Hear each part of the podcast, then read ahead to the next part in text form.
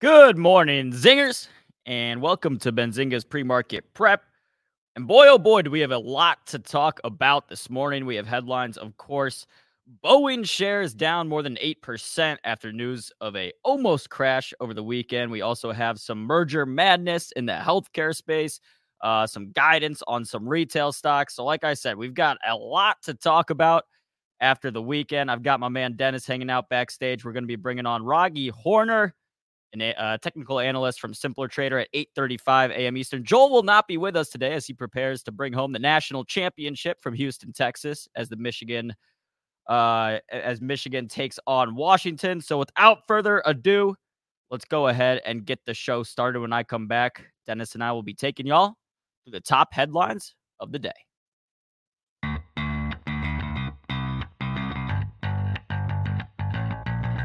Coming to you live from downtown Detroit, this is Benzinga's pre-market prep with your hosts Joel Elconin This is a volatile puppy here, isn't it? and Dennis Dick I'm bidding a penny. I'd buy that stock for a penny. with everything you need to start your trading day.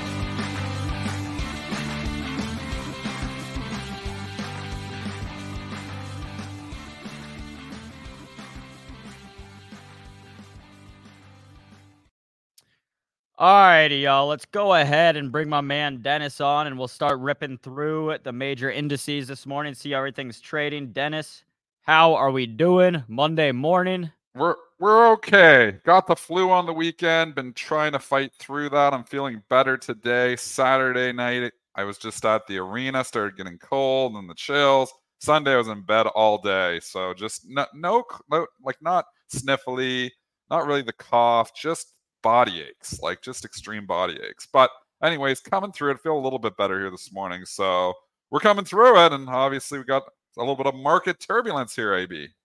Yeah, turbulence is the is the is the name so far. Not just this morning, but really the year uh, so far. I mean, a lot of people I think were pretty bullish heading into 2024. We had the little Santa Claus rally, but it looks like Santa has has left, and uh, maybe his sleigh is is flying a little bit better than the Boeing planes are. Not seeing some of the same issues. I hope not, at least for his sake. Um, but let's go ahead and pull up my Benzinga Pro. And before we get started, we'll just rip through the uh, major indices, see how they're trading this morning. So the SPY edging higher slightly. Point, you know, uh, you get five one hundredths of a, of a percent right here. Yeah. Uh, the Dow, though, is getting kind of crushed, of course, as Boeing is one of the 30 components Yeah. of the Dow. Uh, tech Qs trading slightly higher as well. Um, I mean, Dennis, what I mean, for top headline today, first thing we start with got to be Boeing, right?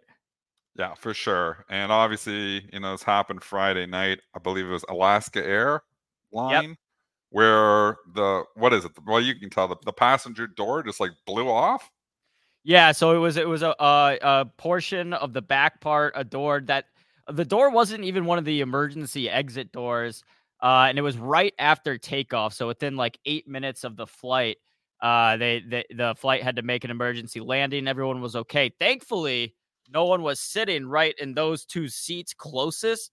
Uh, otherwise, probably would have been a bigger deal. I mean, hopefully those people would have been, you know, buckled in and everything and and ultimately would have been fine. Uh hopefully, but either way, it was good news that no one happened to be sitting in those in those uh two seats. Well, let me refresh my Benzinga Pro because for some reason it's still displaying the wrong chart. Um but yeah, I mean, Dennis, this has been an ongoing problem for Boeing. I mean, for years basically that Boeing Yeah. uh 747 Max just continues to to have problems. Um, I mean, look, if you're buying down here, you could be saying, "Oh, well, I mean, it's still a duopoly. You basically just have Boeing and an Airbus, uh, and just banking on Boeing being fine over time." Because at the end of the at the end of the day, we've had a lot of these problems with Boeing planes, but for the most part, they're still pretty safe. I mean, I fly a lot, Dennis, and I never, you know, notice wh- whether I'm on a Boeing or an Airbus. No, I never, don't I never feel unsafe, but I have been see- I have No. been seeing people say stuff like that on Twitter, being like, "I'm gonna start, you know, making sure my flights are on Airbus planes and not." uh, Boeing planes. So we'll see if if that actually ends up being a, a thing that consumers start looking at. Yeah. Um, but like I said, for me, I don't because I think you know air travel, especially in the United States, has just been so safe over the past uh, you know two decades that it really just hasn't even been anything to worry about. Um, but I mean, from the trading perspective, would you rather wait here to see if there's more fallout, more like regulation? It's hard to say what the fallout is. I mean, when they're grounding all these max planes here now, you know, obviously we don't know how long that's gonna. It, there's a lot of unknowns. You know, one, why did it happen? Two is, you know, could it happen to other planes, or is this just a one-off and it's not possible to happen again? It's interesting if you look at Spirit, Spirit Aerosystems. SPR was the company that made the parts on the other max problems when we were having. And SPR makes this part apparently too. So SPR makes a lot of parts that go into this Boeing. It is getting hammered on here too. Maybe they should start not going with SPR to make these parts.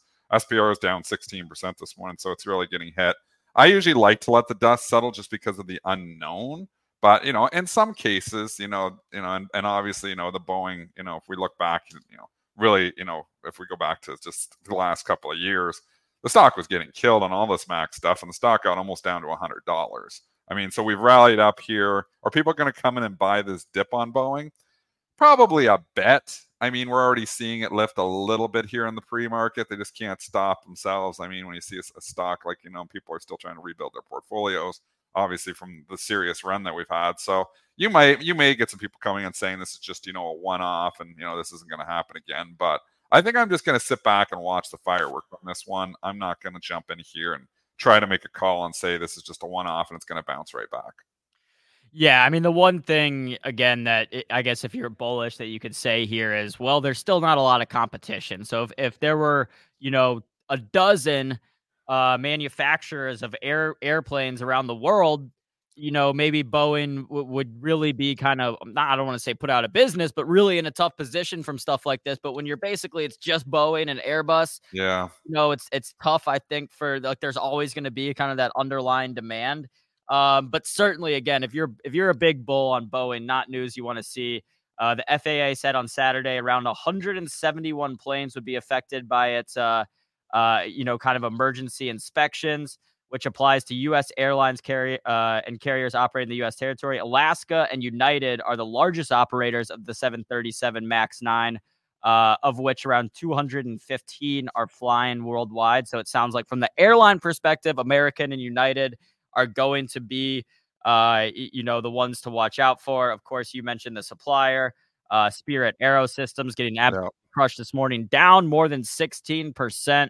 Um, so this is one of those, I mean, just one of those like, you know, moves where you have one acute incident that happened over Friday, and now you're seeing, you know, basically billions of dollars of market cap being wiped off from Boeing in one morning. Um, and so it'll it'll be a good story to watch all week. And I think we do, like you said, I think so. Kind of wait for the dust to wait for the dust to settle, see kind of what more the FAA is mandating right now. Uh, and I'm with you. I would not be taking a stab here at Boeing, you know, even though, like I said, there's really not a lot of competition. Maybe that's what maybe that's what we'll start seeing is more and more competition coming in. I don't. There's probably a lot of uh, a big barrier to entry into that into that market just creating airplanes. I don't know how many companies out there really have the capital to just say, okay, we're going to go start building airplanes. But um, yeah, I mean, let us know in the chat right now if you guys would be buyers or sellers of Boeing. Would you be scared to get on a Boeing right now? I don't know. I mean, it, it does seem like, of course, compared to to Airbuses, there have been more problems with these planes than others. Um, but Dennis, let's uh lots of other stories here today. I think CNBC is going to cover Boeing all day, so you know, yeah. no sense us just dying on it here the entire show. No. So let's go. There's so many stories. We have the JP Morgan Healthcare Conference here this weekend, and it's Merger Monday in healthcare. We've got three mergers here. Aaron, tell us about them.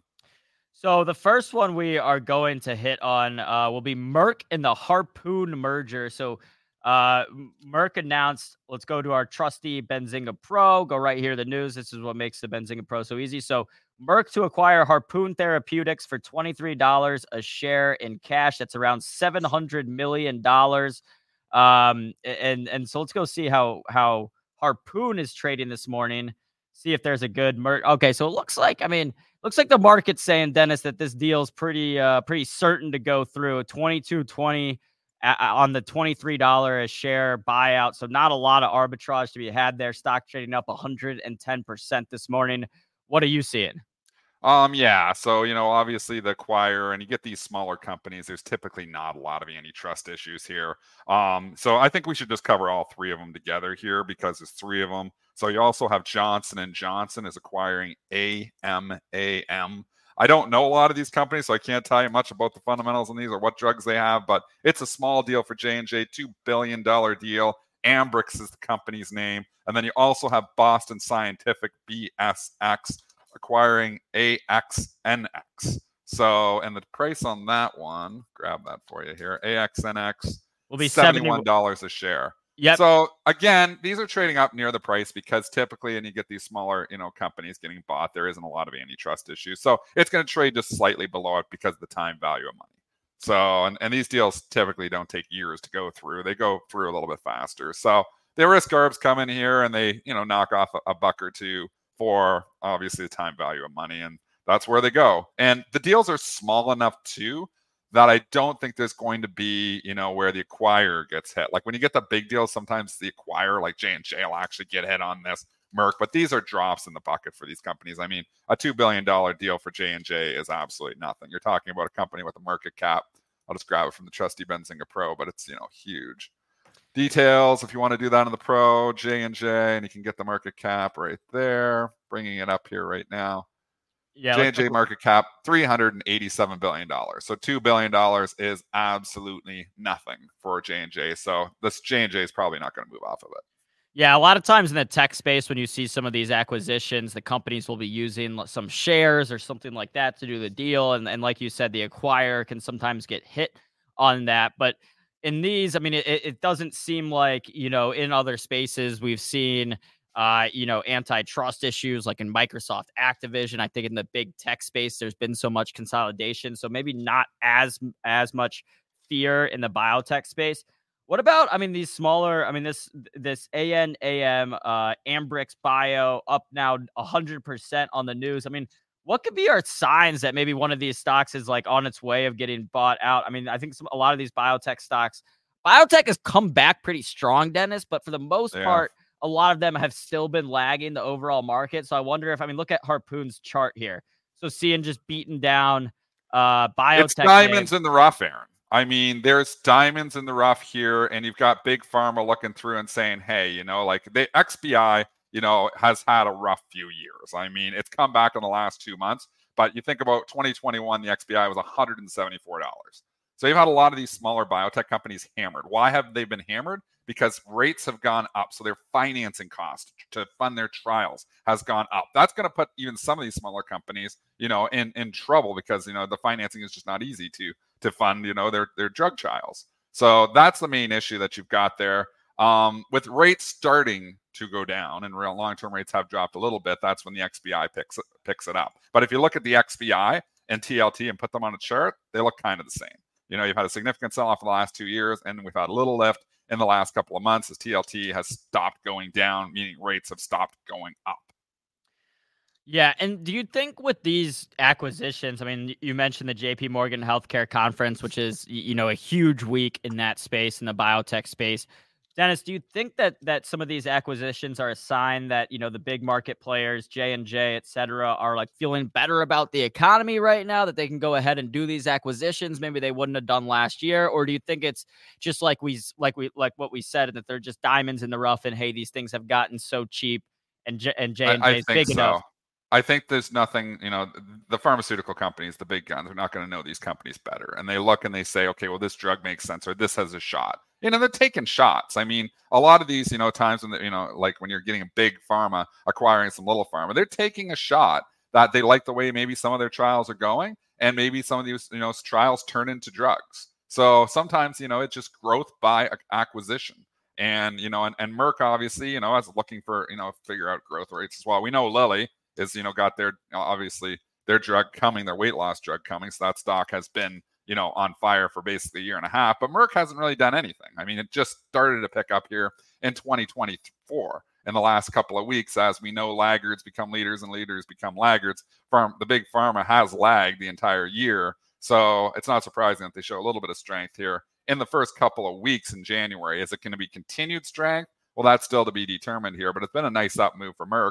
But some of the valuations, even on the big pharma, are attractive here. Like I know I, I put Amgen in the long term portfolio there last week just because I feel like, well, there's a weight loss drug story there too, potential. But I mean, I think when we're looking for value, I think pharma's got a lot of value right now. And it's not just big pharma, it's little pharma too. And that's why these big companies are coming in and looking for those diamonds in the rough. People yeah. are asking why the XBI is down here today and not up. Uh, one thing is the three acquisitions that we just talked about, the XBI, it holds none of them. So it's just probably coincidental. XBI doesn't hold every small pharmaceutical company. Um, it obviously holds quite a few pharmaceutical companies, smaller ones. So it's a good way to get a diversified approach. And sometimes you get lucky, but there's only 123 stocks in there. And it just so happens that none of these three acquired targets are in the XBI. Yeah, and we had some other news. Uh, Moderna announced some numbers this morning. Basically, uh, Moderna provides business and pipeline updates at the annual JP Morgan Healthcare Conference. Says product sales for 2023 approximately 6.7 billion. Um, U.S. COVID market share to to date has increased to 48 percent. So some decently bullish news on the on the on from Moderna. The stock trading up more than a percent. Uh, and just going back to the to the three acquisitions we touched on real quick. So the Harpoon one uh, from Merck. Harpoon makes a drug that is supposed to help bolster your T cells, which your T cells are the ones mm. that go out and fight diseases and stuff. So it's supposed to help uh, cancer. And then the Boston Scientifics is buying the Axonics uh, biotech, which is which treats urinary and bowel dysfunction. So it's just like you said, Dennis. Like so, a lot of these smaller ones, they, the drugs aren't on the market yet, but they're taking shots. They're saying they're taking shots. Hey, look, this looks viable. This looks potentially viable. Let's go ahead and acquire this now. And then if those uh, you know, proprietary drugs end up working out, they'll look like really smart acquisitions in the long run. Um, but obviously, time will tell. Uh, as of right now, I mean, I think the if you were in on some of these these smaller biotech stocks that got bought out, great, take your money, hit the register, and run. If not, I don't know if there's really a trade to be had here.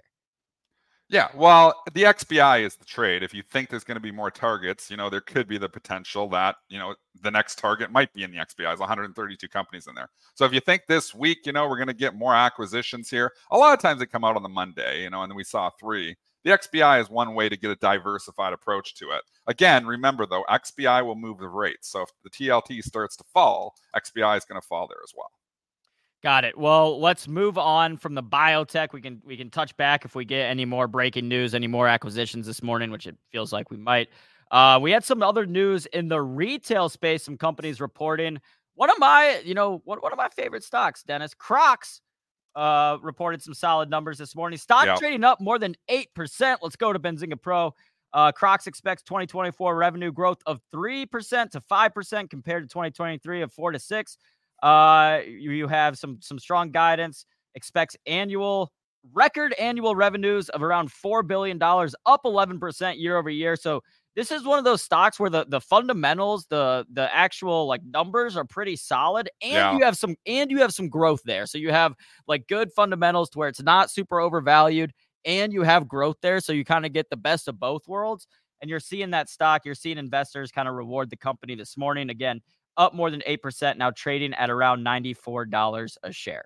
It's been a sneaky value stock for a long time. And obviously 2020 had the incredible run where this stock went from $8 to 183. What it's been trying to do is digest that move. And obviously, you know, we sold off significantly in 2022, rallied back up. And now we're coming back. Do, do I think there's value here? I think so. I actually don't mind the stock here. I think it's trading seven or eight times earnings last time I looked. PE on, on Pro says 7.3. I mean, this stock trades with a low PE. Um, you know, I don't know if there's a ton of growth here. Maybe they start expanding into other things, but it's kind of that's just the forgotten stock where, um, you know, you've got a lot of retail stocks that are value stocks, but this one just has never really got a, a multiple. And maybe it's because they just think of it, you know, as the Crocs with you know the holes in the in the shoes. So people don't think of it as anything more than that, and that's maybe why they don't give it, you know, a little bit more love from PE perspective. But seven times earnings I mean, the stock is cheap. The question is, is it just a value trap? And, you know, or is there eventually a multiple expansion there? I don't know how much multiple expansion you're going to get. I don't know how much growth there's going to be either. I mean, just looking at the numbers they just gave, three to five percent revenue growth sounds good, but you know, inflation's still three to five percent. So it sounds like it's just going to be, you know, kicking along with inflation. It's not like they're growing 20, 30 percent here. So unless they come out with some new products, it's hard to really think about, you know, and I, I guess, you know, they said up over 11% year over year, but I'm just looking at 2024 revenue growth. So multiple numbers coming here. Um, it's not like they're growing 20, 30%. So that's why they just don't get that love in the multiple. Yeah, and you can see here in the Benzinga Pro on the details page again. You mentioned the the forward PE of seven point three, price to sales one point three six. I mean, that's pretty damn cheap compared to a lot of other really stocks cheap. on the market. Uh, so like you said, it's almost as if the market is is pricing in uh, you know, like no growth going forward. Because if the market, if the market was pricing in any growth in this stock, then it would be trading at a higher multiple, and the share yeah. prices would be higher. Uh, so there's some other. I mean, uh, Crocs had a had a, a big acquisition a few years ago with Hey Dudes, uh, a different type of shoe that I don't think has been that good for the company. I think it's like been doing pretty well with its core products, its actual Crocs, which uh, have like somehow made a comeback with young people to where like you know younger kids are now buying Crocs and putting their own little customization things in them again. Which if you would have asked me like ten years ago, Dennis, I would have said that this was kind of a, a fad stock. Yeah, that, for sure. I mean, it's it's got fad written all over it, but it hasn't been. Right I now, it's twenty years later. it's twenty years later. This fad is one that's stuck. Right. So, you know, and again, maybe it's the one trick pony why it doesn't get any love. So, you know, it just got the shoes, but you know, that's where that's where I just think I just don't know if the multiple expansion is going to come. Like you can say, you know, and this is the problem, you know, when you just look at PEs and you know, and you get caught in these value traps is if the growth's not there, the market doesn't there, there's no reason to expand the multiple. When Apple went from trading 12 times to, you know, 28 times, you know, they were growing revenue all those years. So they were growing it, you know, exponentially. Like they were growing serious, you know, 20, 30% revenue growth back then. So I just don't know if, you know, if there's a lot of reason to just chase this here today, that everybody's going to all of a sudden say, hey, we forgot about Crocs because it's not like they're anticipating 20, 30% revenue growth. I'm so glad you said this in the chat, Will Alton. I see young guys at the gym wearing them because this was a conversation in one of my group chats the other day where someone was like, "Why do I see all these young kids wearing Crocs at the gym? It's so silly wearing Crocs at the gym." But I got that's got to be some sort of TikTok trend or something. I'm not, Probably. I'm, I'm not hip on. Um, but there's there were other news in the retail space. We had Abercrombie and Fitch. Uh, uh, net sales outlook up from low double digits to high teens. Uh, so some some positive bullish guidance from uh, Abercrombie and Fitch operating margin outlook based better than expected holiday sales. This is another stock that I mean we're looking at like all-time highs on Abercrombie right now, Dennis. After just a huge, I mean, look at this chart. Unbelievable. Look at this chart down at twenty one dollars a share in May yeah. of 2023. This was less than six months ago, less than half a year ago. This stock was trading at 2020 at 20 $2 and now it is up above 90. I mean, this is one of those where I actually love the story, the kind of comeback from Abercrombie because you know, we were just talking about fads. The stock, this company clothing brand was huge in the mid 2000s. Like when I was in middle school in 2006 was like the biggest, you know, you had to have Abercrombie or you weren't cool. And then it wasn't cool for like 15 years. The leadership really like, you know, you don't see this happen a lot with companies, Dennis, where the leadership sets out to kind of revamp the whole thing, revamp the brand, take that. I mean, the, the, Abercrombie clothes are are indiscernible. You can't recognize them from the clothes of the mid 2000s, but it's worked. And you don't see that happen a lot where a company really is able uh, to revamp like that. But you, you got to give kudos to the, the leadership team over at Abercrombie because obviously whatever they're doing has worked. Uh, I would I would have loved to be in this run up, but I, I, haven't been. And now that it's up here, I'm I'm too scared. I'm not going to. It feels it. like it's too high to chase. You know, too hot to short. Maybe quoting Nick Shaheen. Um, at this point in time, and again, I don't even love the candle that it got there on Friday because we put in a double top. We're trying to at 94. Not trying to call a top on this thing. It's just been such an incredible runner. Um, so it's hard to short that kind of stock, but I can't chase it here. Um, and again, they're still trendy. I mean, all these retail stocks are still trendy. So how do we know that the Abercrombie trend is going to be the trend five years from now? You know, we saw what happened with the Gap. You know, like obviously there's different trends. I, and and kudos, like you said, to management. Abercrombie and Fitch has figured it out. There isn't a lot of retail stocks trading at all time highs. You know, there's Abercrombie. We know Dillard's has just figured it out, but they've done most of it through buybacks. Uh, but you know, you look at all the other ones like the Macy's and the Kohl's and the Nordstroms, and I mean, they've all you know just not done things well. So you got to give kudos to the management, but I just can't chase it here. No, I agree, and I mean, I, I I will say not a, not a lot of stocks we talk about. I have firsthand experience from the products, but I will say over the last few months, I did order some stuff from Abercrombie. And first of all, you know, very nice, like high quality T-shirts that I've I've been I've been uh, liking.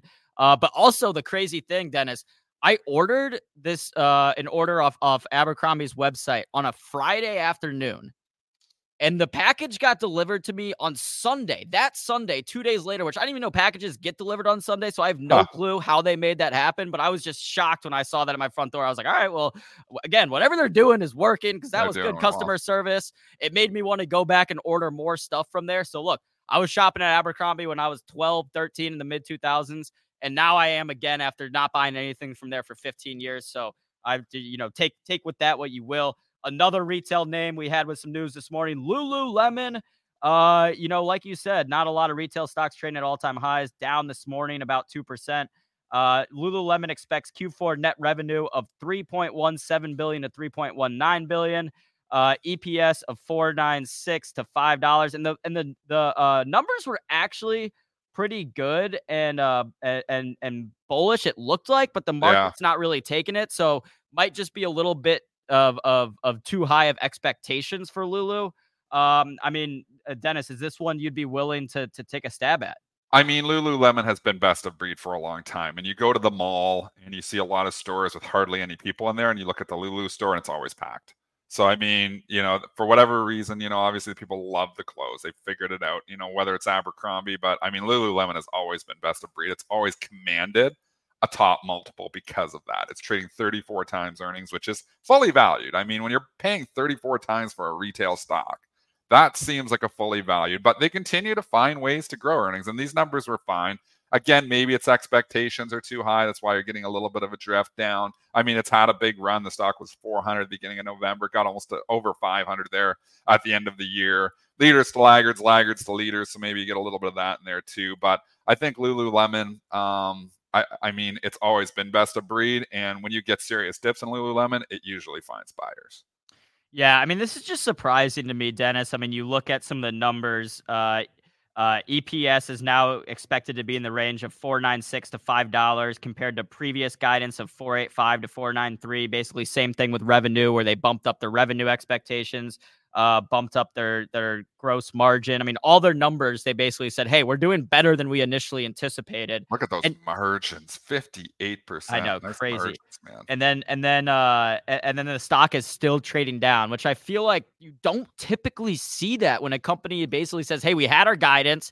Now we're expected to do better than our guidance, and then the stock is trading down. That's kind of a big red flag to me. Yeah, I think um I think at this point, just because we're in January and the leaders to laggards, laggards to leaders theme theme is still going on here. Lululemon was definitely a leader in 2023. The stock had come back a lot from obviously where it was trading at the beginning of the year. So I think I stay away from this one just for now. We also had another retail stock, uh, and I don't know if you caught this one here, AB, but AEO also raised its guidance here this morning on strong holiday sales, and that stock is trading up eight percent. So I want to cover it, you know, with the Abercrombie as well, because AEO is another one that is starting to find its way. I mean, you think it's going the way of the gap, but then, you know, they've kind of figured it out. And even the gap itself, GPS is starting to find its way too. You wonder if the retail, you know, stocks just maybe some of them have just traded with too low evaluations and you know everybody was pricing in this imminent recession and nobody was going to go buy new clothes maybe we're at a point here where you know they're repricing some of these because AEO trades with a PE of 11 the gap, which obviously you know was way down, trades with a PE of 17 here now. I mean, these stocks are not expensive. So if you think that the consumer is still going to remain strong and we're not going into a recession, maybe some of these retail stocks, you know, just got beat up too much in anticipation of an imminent imminent recession. Yeah, and I think part of it too is for a while the market pricing in basically no growth on some of these older names like uh, American Eagle and Abercrombie. Then all of a sudden, when that growth returns, it's like, oh my God, holy cow, we got to start yeah. buying this up. And you're seeing this now trading above 10%. So I think American Eagle has kind of watched what Abercrombie has done and gone through somewhat of a similar renaissance where they're they're able to kind of tap into this whole Uh, I think there's just this whole trend right now of like kids on TikTok being like, "Oh, look how cool these these outfits were from the '90s or whatever." Uh, and and American Eagle has also like Aber- Abercrombie, um, you know, back in the day, all their clothes were their their logos were plastered all over, and you wore a shirt and it said American Eagle and big, you know, branding. And now they've kind of gone away with that and gone with smaller branding. I think that's uh, you, you know, part of the thing that the kids like right now. So uh, either way, some of the, you know, Abercrombie, like you said, uh, American Eagle, these will be stocks to watch. I mean, I just think, Dennis, in the retail space, like you said, it's so hard to know what's still going to be cool you know, two, three years from now. You look at some of the it's, shoe, you look at some of the shoe companies that have come on, like Allbirds was so hot when it IPO'd and everyone was wearing Allbirds everywhere. And now I don't hear anything about it. I don't even know if that stock is around anymore. Uh, yeah, Allbird. it is B I R D. It's a buck. I yeah. mean, there's so many of these storied stocks. On, on, on the on. Let's look at on, on too, because again, if if you have like an edge and you say you're, you know, on TikTok a lot or whatever, and you start seeing people talking about a certain brand more, and then you buy, you know, maybe that's what we should do, uh, Dennis. Maybe we should look at some of the other retail stocks and try to try to try to predict which one the next trend is. Which one? I, I, I mean, that's what they do over at Dumb Dumb Money. Chris Camillo, you know, it talks about you know his strategies just being just that, where they go in and you know they look at what's being talked about on social media and they try to predict those trends and we try to do that a little bit on this show too you know like the mattel barbie you know we talked about that you know that barbie movie coming out you know for weeks before and mattel got a serious lift off of that so like I was long Mattel every single night, you know, just to be be long in those trends. So I mean that's one of my core strategies too, is obviously trying to get ahead of trends. But you know, when you get into these retail stocks, sometimes they're hard to identify and they're hard to figure out. The Mattel one with the Barbie ones, the obvious ones, those are the ones I usually trade. Trying to pick which, you know, uh, stock, you know, or which retail company is going to be the trendy one five years from now, though, that's that's difficult to do. Yeah, I mean, when you're talking about things to predict in the market, predicting what teenagers will think is cool in two to three years has got to got to be the, the hardest thing. And so, Dennis, we might have to I might have to lean on you because you've got uh you know kids and whatnot. So I mean, that was actually a thing with when my dad was investing. Uh, you know, after he retired, a lot of times when I was a kid, I'd like come to him with things like, "Oh, everyone's doing this now." One of the biggest ones was the uh, SanDisk thumb drive when thumb drives first came out in like the mid 2000s. Like I'd come home from school and be like, oh, I got this PowerPoint right here on this little thing. And he thought it was the coolest thing ever. Hadn't seen technology like that, bought SanDisk stock. I think the ticker was SDSK and made it made some decent money on it. Uh, Levi's is one that I might start looking at, Dennis, because there is, I know, a trend of people kind of pushing back against uh, Shein and these other fast fashion brands where they make really cheap clothes that you can buy online. And instead, people are like, oh, let's go buy some more sustainable clothes. It's better for the environment. So Levi's is making a big push like that right now, saying 12 hey, times forward earnings, multiples not crazy there either. A lot of these retail stocks don't have huge multiples, though, like we've said already. So is there multiple expansion coming for a Levi? I doubt very much, but um, has the stock been beat up and underperformed here for the last couple of years? Yeah, I actually don't mind the, the chart here. It's kind of showing a little bit of life. And if we're doing the whole leaders to laggards, laggards to leaders thing, this has been a laggard for a while here. Maybe Levi does start to show a little bit of love. Yeah, that's just one that comes to the top of my mind when I'm thinking of retail stocks that could see some sort of uh, another renaissance on, uh, you know, a la Abercrombie or American Eagle. So I'm, I'm not taking a stab at this now, but I will let you guys know if I do because – uh, you know, I think there still are some opportunities. Um, but Dennis, it is about 8:35 a.m. We have Raghee Horner hanging out backstage with us from Simpler Trading. Uh, I'm excited to bring Raghee on, see what she's been watching over the past. I mean, I guess just really the past week has been not how most of us expected to start 2024, um, except for you know you, Dennis and Joel. You guys had been talking about the uh, the potential sell off and the laggards to leaders. So uh, pretty vindicated so far in this year's price action. Yeah, I mean, it's worked out to to you know, and obviously it's worked out to to the like so well the the January effect that I'm almost challenging it. You know, like I because it just was calendar turn and boom, they start selling Apple. Calendar turn, they start selling Microsoft, or you know, maybe not Microsoft as much, but Nvidia was too. I do think though these January effects, I don't see them lasting all year. Like last year, the January effect lasted the entire year. Tech had a really bad 2022. Calendar turn came, and then they just bought tech the entire year. I don't see this as, you know, tech had a really good 2023. It's having a bad first couple weeks of January, and that means tech's going to have a really bad year. I don't see it because you have the AI story that's still going to drive, you know, tech stocks here. You can see Nvidia's dip has already been bought. Stocks, you know, looks like it's ready to break out to me. I'm still long my Nvidia. So I think I'm using the weakness to buy tech stocks actually in the longer term account. That's because that's interesting because I feel like that kind of goes against what you normally do, where you're buying beaten down names, where you're willing to take these stabs at, at some of the names that are still trading up. But I agree with, you know, I think Nvidia basically has so much demand right now, both in terms of for that for the stock and in terms just of its products where you know with what where we're going with ai and generative ai like nvidia I, I don't think there's going to be a, a, a, potential to where Nvidia is worried about selling any chips or any of its products or anything. I mean, you've you've got some companies talking about going with AMD instead of Nvidia on certain things, but uh, I mean, overall, like this would be a stock that I'm just buying on any weakness, essentially. There's just um, too many money managers, you know, and obviously it's been valuation that has kept kept people away, but I mean, you look at the valuation. I've argued this on Nvidia already here. It's not crazy. I mean, you're trading 24 times forward earnings. Now, again, was there pull forward? You know, is these earnings sustainable? Are these margins sustainable? That's the question. I mean, maybe they're not, and maybe it's going to be end up being, you know, um, a trap. And you know, but I just don't think this AI story is going away. And when you think about AI, what are the pure plays out there? Nvidia. I mean, this is the pure play. So I think you're going to see this story continue in 2024. I think Nvidia is going to make new all-time highs very soon. Um, nice day long. Got it. Well, it is 8:37 a.m. Eastern. Let's go ahead and bring our very special guest on, Raghee Horner, again from Simpler Trading. Without further ado, bring her on the show.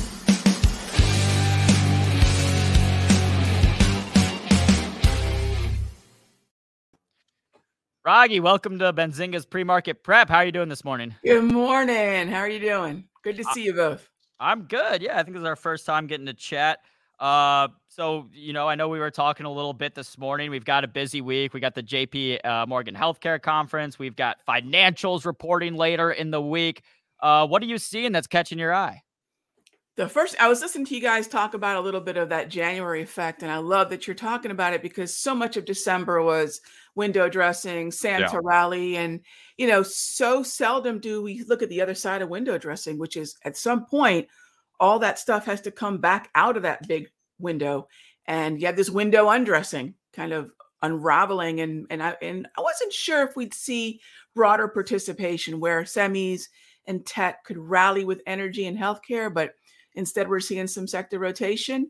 We're seeing those leaders, you know, some profit taking, and and we're seeing some classic movement movement into those laggards from 2023. So nothing weird so far. With as weird as 2023 was, 2024 right now is for me feeling like a little bit of a warm hug. There's some familiarity here, so I'm very optimistic about the year. Do you think this weakness continues, or is this a buying opportunity for 2024?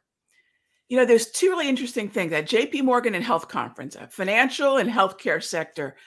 If financials can continue with that rally into earnings and if post earnings starts to uh, just accelerate, the S&P's got to go with with the weighting that financials have in it.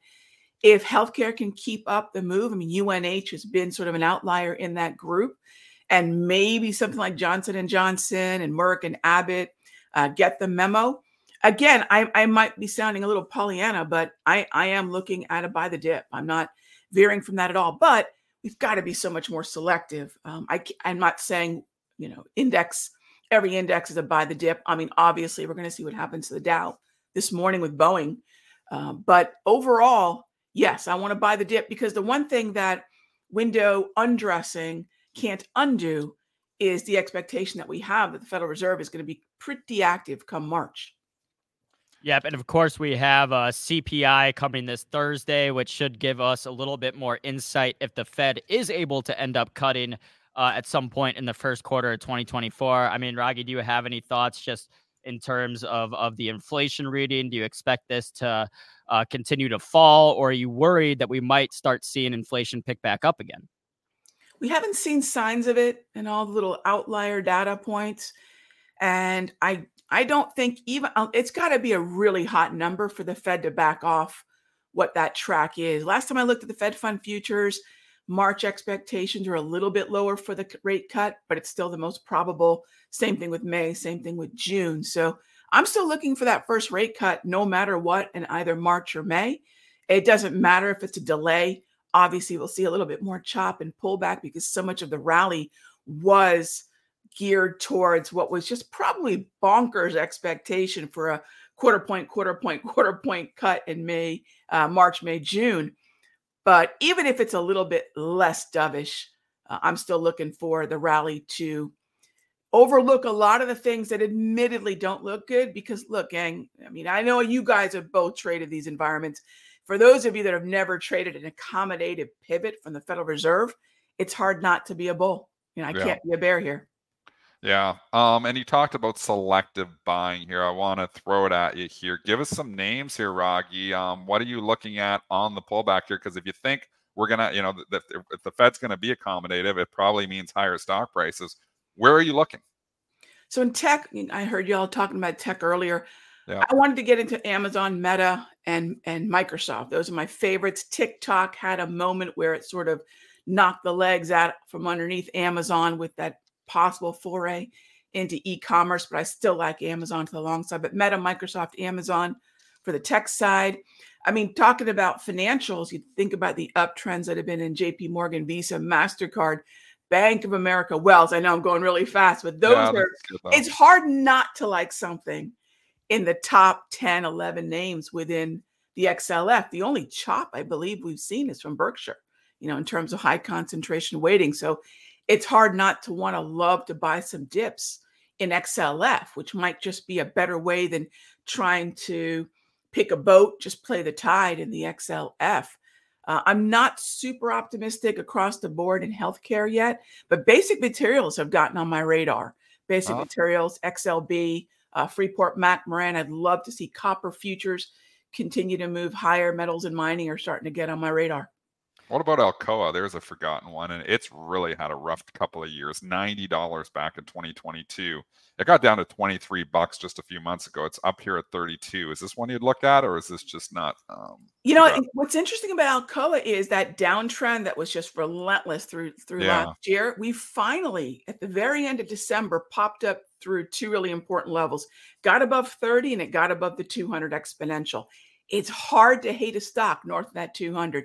Is it going to gain some traction? It's really too soon to tell. But if we dip back down to 30, I wouldn't mind putting on a smaller position to see if we can regain some traction north of 33.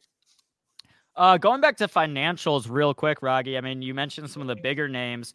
Uh, what about KRE or some of the regional banks? I mean, we saw, of course, uh, a lot of the turbulence in this in this space has been from the higher interest rates. Do you think if we do end up getting these cuts in March or May that you expect, uh, that the regional banks could be winners from that? KRE and IWM, Russell Futures, they definitely put on a show at the end of last year that, frankly, mm-hmm. I was hoping but not expecting. I thought if we're going to see some tax loss harvesting, if we're going to see some weakness get weaker, that was exactly where I was thinking, and it just defied gravity. KRE got above the 200 back in October, I believe it was, got above 45. It's an uptrend. The only thing that's looming is last year's sort of opening, right? If I'm looking at whether stock is up or down on the year, it's got to get above 60 to probably get some some real attention. But north of 50 here, it's hard to hate on it. And you're so right uh, with that macroeconomic inevitability of some rate cuts coming, maybe not as many as we think or hope, but with those rate cuts coming, it's hard to hate on KRE and then therefore hard to hate on the Russell futures, the Russell mm. 2000. There you go. And then let's go back to the uh, material space real quick. You mentioned copper. Uh, are there any other specific, uh, you know, commodities that you've been looking at, and why copper? So copper is an interesting one. While gold and silver get a lot of the attention, if I'm really looking at the economic optimism that tends to come with an accommodative monetary policy, it's, it's not just the US central bank. I mean, we're starting to see pivots from Lagarde and the European central bank. So if we're slowly starting to see the FOMC, the ECB start to slowly move towards rate cuts, um, hard not to look at the two canaries in a coal mine, which should benefit from this crude oil which is still iffy, but definitely copper. Copper got above uh, 3.8 on the futures contract, which is also above its 200. And so I'm watching XME. I'm watching even XLX, the steel ETF. Uh, Freeport McMoRan's a great sort of proxy for copper if you don't play copper futures. But yeah, Wait, I want which, to which ticker was that, Raghee? Sorry. The Sorry? Copper. Which ticker was that? The copper one? FCX, Freeport McMoRan. FCX. Yeah, I'm way too caffeinated this morning, guys. Sorry. Oh, you're good. Well, yeah, that's good. where you you hear the the Dr. Copper thing a lot, where people say you can look at copper as a gauge for the overall economy because it's used in so many things from construction to technology, uh, and now even a lot of copper is going into the manufacturing of EV batteries. So I've been looking at a lot of copper names myself. Uh, and again, you can kind of just look at copper's chart, and when the economic outlook is good, it's typically going up, and when the economic outlook is bad, it's typically going down. So a lot of people use that copper as kind of a gauge for the overall economy. Staying above 3.8, that's what I'm looking for in the front month of copper. And we still have maintained that, even though right now we're pulling back to it. So there might be an opportunity to jump into a little bit of copper here. But I think getting above four, again, it's just a matter of climbing the rungs of the ladder. But if we can find some support here this week, that should bode really well. And to your point, that CPI, if it's flat or even cool, here come those more aggressive rate cut expectations. Hard not to keep an eye on copper and, and maybe even crude this week. What about Boeing? I got to ask you about Boeing because it's the story of the day, and I want another trader's opinion here because uh, Aaron was asking if I'd be buying the dip, and I'm like, I think I'm waiting for the dust to settle here, but you know the fallout here, we don't know how you know if, they're going to have these planes grounded for a while or not. But what are your thoughts here on BA? So BA is opening at what about 230 Yeah, this morning? yeah. Uh, look, the, the 200 sitting at 213. So that's still keeping it in the bullish hemisphere. I, I think that we'll see a lot more potential um, bottom picking as long as we're above the 200. Now, if I take a look at, I'm just I'm just pulling up on my chart. I'm taking a look at a volume profile. You know, where is their size from last year on Boeing? We have a little bit of volume around 237, which is unfortunate. I would have liked it to have uh, gapped maybe around that area. I think the best bet, to your point, let's leave it alone because we don't know if there's other shoes to drop. I'm not even sure it was their part. Um, but panic first, ask questions later. No. That's the game we play. I'd like to see maybe some patterns, um, a minor low, maybe an inside day, just to show me that there's a little bit of pause. And if we can see some volume come in, then I know I'm not alone in the trade idea, and that's that's what I'll wait for. One more I want to ask you about is Cathie Wood and ARKK because we've had a nice little pullback here. Obviously, this she has a lot of growthy tech stocks, some of these nosebleed valuations here. Uh, but you know, Cathie had a really good November and December. $35 ARKK up to $54. We've pulled back here now. Is this a pullback that you're looking to buy? I've I've been so if you take a look at 2023 and you look at just to kind of bouncing around 35 to 36, Yeah. I don't know that I'll buy something this high. I think the best opportunity was just that chop chop oversold bounce. However, uh, if I take a look at Cathie and I take a look at what she's doing and we look at some accommodative Fed monetary policy, it's interesting that November, that rally she saw was probably the most dovish shift in the Fed fund futures and the target rate probabilities that we had seen for 2023. And as those expectations for March, May, and June cuts started to really ramp up 60, 70 plus percent, all of a sudden we're seeing ARKK move, a lot of the other ARKs move. I got to think that if we're going to see rate cuts, they're going to continue to be fine. Uh, there's a lot of volume at 48. So certainly that's not a, a level that a lot of traders are uninterested. So why not? It's a good, it's a good volume level. Uh, and then Raghee, I mean, I, I guess going back to to Boeing real quick, w- what do you think? I mean, if we dip below this 230 level, do you think we could test this 180, go back below here? I mean, where would you be thinking about buying this? So if I'm looking at a daily chart of Boeing, and I think the time frame matters. I mean, five minute trading, one hour trading. If we want to take advantage of the just the volatility, you know, I'll put that aside right now. Although I'm kind of curious about what we could take advantage of. 212 and a half is definitely very interesting, as would say 214. Uh, you've got the point of control from 2023 there. You've got a 200 exponential moving average there. You got a ton of volume, obviously. So if we're going to see a much bigger drop, that's a blue light special. You know, we're talking about things of our youth. I remember hearing you talk about Abercrombie. Well, mine was Kmart and a blue light special. Oh gosh. That's my blue light special. The good old blue light special. Kmart's not even around anymore, right? The stock. Uh, I don't know. I don't think so. No. Uh, the company is not around, AB. So Kmart, I don't think became anything. So it just went. What all all that happened was the K changed to Wall, and it was over. They had better systems. Basically, Walmart was just a recreation of Kmart. They just made it better, and then so they changed the K to a Wall for the Walton family, and it was the you know biggest thing ever. Who would have thought it? But Kmart, the Walmart killed them. I, you know, as far as again, definitely wait and see. I mean, tap the brakes on something like Boeing in the wake of just early, early, early news. But by the end of the week, we should have a much better idea of the, the fuller ramifications and whether or not this is an opportunity for most folks to buy the dip. I mean, obviously, in the wake of this, the Dow's going to have to respond. And that's the bigger problem, I think, for a lot of other traders when something like Boeing, heavily weighted, gaps down, its weighting is going to cause a lot of havoc in uh, in YM and DIA. Well, Raghee, uh, got about a minute left. Do you have any hot takes or predictions for us for the rest of 2024? Oh gosh, you know I don't even know what I'm having for dinner tonight. So, Ah, uh, it- what what I always look at is you know what's on the immediate time horizon. I'll be day trading this morning. I'll take a look at some swings as we go into the the CPI Friday, looking for some volatility to uh, take advantage of. But bigger picture, if I'm looking at the macro tectonic plates, employment and inflation, the dual mandates from the Fed, as long as those stay along those lines that they have the last quarter, we're going to start to see rate cuts come March. Uh, and if that's the case, I want to be buying the dip, gang. That's that's what I'm looking at. I, it's hard for me to be a bear, and I think that's what we started off with, and that's what I'm going to finish off with: relative performers within the sectors, and keeping an eye on on, on dip buying on a, on a year like this. Absolutely. Well, there you have it. Raghee Horner from Simpler Trading. Again, uh, thanks for coming on. We touched on a lot of different topics this morning from, you know, healthcare to, to precious metals to the financials. Uh, so again, it's been it's been great to get your expertise and takes on the show. We look forward to having you on again at some point soon in the future. Thank you very much. That was a blast. I love we touched a little bit of all the water. Yeah, we Thank you, did. I think everyone. it's exactly what we needed this morning was someone like you able to come on and talk on on a breadth of different topics real fast. That's what we like to do. Thanks, gentlemen. All right, guys. Again, Raghee Horner from Simpler Trading. Thanks again to Raghee for coming on. All right, Dennis, what are we looking at? We got eight more minutes uh, before it- we got I wrap. think this is going to be a sneaky tech day. So you got Boeing dominating the news. Boeing is not a tech stock. You're seeing some, you know, other stocks getting beat up. Some of the airlines are weaker here, obviously off the Boeing thing. You're seeing oil have a really rough day here.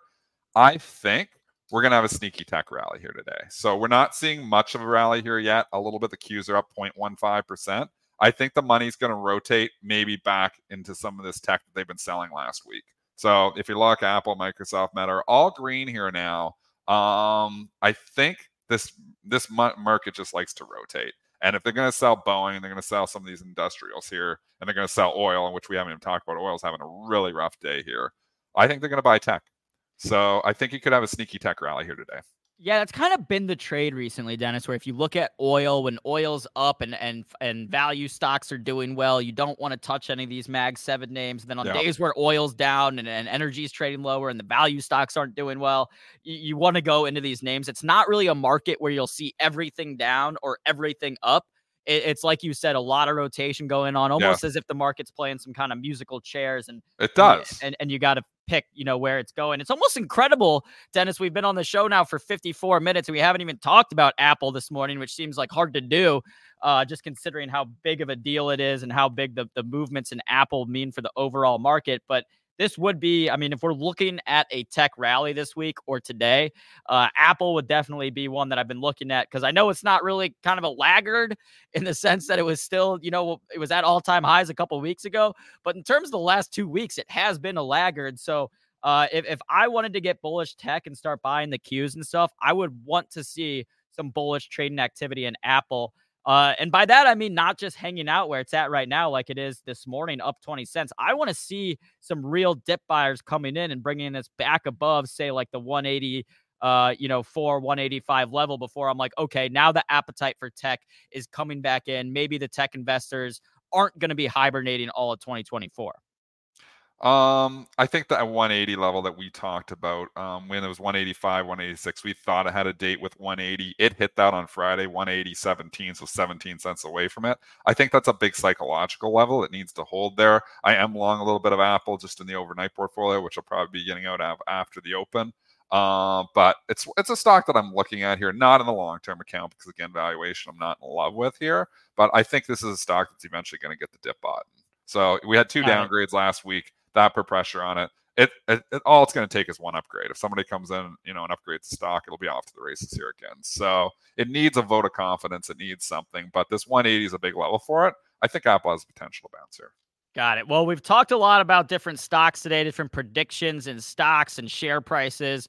I'm ready for a different type of prediction, and I want a score prediction for the big national oh, championship oh football game. I'm bringing in one of the top sports analysts in all of the country from, I don't even know, I'm going to guess somewhere down in Houston, Texas. My man, Joel Elconin. Joel, how are you oh, doing? he's here. Good morning, gentlemen. I'm wearing the 1999 2000 Orange Bowl shirt. I cannot be more fired up for this game. I, this is not an investment advice or recommendation. Four and a half points. Michigan's defense is going to be all over this Michael Penix. The guy does not have mobility. Michigan has not opened up their offense at all whatsoever. It's a sea of maize and blue down here in the lobby. Fired up. I'm I'm I'm all in. And after this, I'm not going to be worried about sports so much. After I get this national title, you said that 2024 was the year that you were going to start watching less sports, and then Michigan goes to the championship game here. So after that, you're going to take it easy. You're saying. after that, you know, by still keeping all the tickets and everything. But I want to talk Marcus with you guys here for one sure. second, and I just I didn't hear a lot of Raghee. I mean, you know what's going to be moving this market later in the week right? Both you guys. I don't have to come on CPI. here and yell at you, right? Yeah. CPI, yeah. PPI. Yep. Yep. So I don't know. Today, Monday, Tuesday, we'll waffle a little bit, but you know, we're waiting on those numbers. Uh, we've a lot of a lot of conflicting noise out of the Fed, right? Oh, we're going to be cutting rates, and then you get those strong numbers last week. So, you know, rotation, it's there, tech, it's there, oil's there, but what the heck's going to happen with rates? And that's the big debate. So if we get some some bad numbers on Thursdays and Friday, then the debate just keeps going around and around again. So that that's what I'm looking at. Better hold last week's low in the S and P, but I think we're going to chop until the end until we get those numbers on Wednesday and Thursday, and I'll be back wearing my championship shirt on Wednesday. Well, Joel, just because if you end up seeing, you know, $18 beers or $20 hot dogs down at the game, that doesn't necessarily mean that, that the inflation, the CPI is going to come in hot. But if you it, it, let us know what the prices are like down there, I'm curious. Meal uh, prep. We're doing the meal prep. Meal early prep. breakfast. Gonna... Yeah, early lunch. And uh, yeah, I will let you know if I stand in any of those lines. But uh, just down here in the lobby with hundreds of. Can we get a let's go blue? Let's go blue. Let's go blue. Uh, well, uh, Joel, thanks for hopping on. If it make you feel better, I was at the Lions game yesterday, and it was like half people at Ford Field were wearing Michigan gear. We saw a lot of the Lions jerseys that were half, you know, Michigan, Aidan Hutchinson, half Lions, Aidan Hutchinson. So a lot of excitement here in Detroit and Michigan as well for the game tonight. Thanks What's for, up with LaPorta? How hurt is LaPorta? Oh, he might miss some time. It looks like a couple uh, weeks. I know. Okay, I'll, I'll, let you guys finish it up. Uh, be back on Wednesday. All right, Joel. Have fun tonight. Good luck. That was fun. A little surprise. Yeah. I mean, it's nothing better than your team in the championship. I know. You can like, just feel the excitement. Just, you know, so I'm happy for Joel. Obviously, you know, we're going to see. It's still going to be a tough game, but I mean, they're favored. You know, it's the worst. Like, uh, obviously, I'm a big hockey fan. My team got the Stanley Cup final back in 2006, and they lost Game Seven of the finals, and it's such a letdown. So I hope I hope they win. We're going for Michigan. Um, it's all it's always you know like it's it's it's like I said, nothing better than your team in the championship final, but nothing worse if your team loses. So hopefully Michigan pulls it out. Yep. We'll be rooting for Michigan tonight. Uh, coming up on 9 a.m. Again, recapping some of the top headlines of this morning. You had Boeing uh, down at one point more than 8%. Then Dennis now coming back a little bit. Uh, you see on the, on the, on the one on the one minute chart, and I was thinking about it. If I was getting bullish down here and I wanted to buy Boeing, here's what I would say: I'd say, look, there's only two companies out there. It's a duopoly. Boeing's still going to be around. And maybe this is what the company needed to finally figure out a lot of these things. I mean, to have an actual potential incident that could have gone really, really disastrous for the company, and everything thankfully ended up being okay. But maybe this is kind of like the wake up call it needed. I don't know why the other ones weren't, but it's such a big company. I mean, 150 billion dollar market cap. You figured if anyone would be able to figure this out, it'd be Boeing. Like you said, maybe it's that they need some new suppliers. SPR still trading down more than 13 percent. Uh, we had some top head or we had some big headlines in the uh, healthcare space and mergers amid the yeah. JP Morgan conference. Uh, otherwise, like you said, Dennis, uh, could be just a big rotation day. Tech could be due for a due for a big day. Well, Apple's getting a pop here right now, actually. It's just nine o'clock headline. Apple Vision Pro will be available in the US on February the 2nd. So we are seeing Apple get a little bit of lift on that headline, was trading basically flat up 10 cents. Now it just popped 80 cents here. So Apple getting a little bit of love here right now. I still think it's going to be a tech day. I think if you're buying tech here off the open, I think you're going to be happy. And that's what we were looking for. Like you said, just one upgrade, one bullish catalyst for Apple could get it going, could could encourage some dip buying, and then once that happens with Apple, the dominoes will fall, and you'll see it reverberate throughout the tech uh, market. So definitely something to watch today, Dennis. Uh, 9 a.m. Let, let, let's go ahead and wrap up. We do have Benzinga live trading coming up, so make sure to stay tuned because this stream will redirect you there. Uh, Dennis, great show. Thanks for uh, for hopping on. Yeah, thanks, AB. And Good job here. Um, Joel will be back with us Wednesday. So go blue. Beautiful. Go blue. Well, uh, again, stay tuned. This stream will redirect you to live trading. I'll hop on there with Ryan. We'll be uh, we'll be talking some of these these these headlines. We'll be talking Boeing, Apple, etc. So make sure to stay tuned.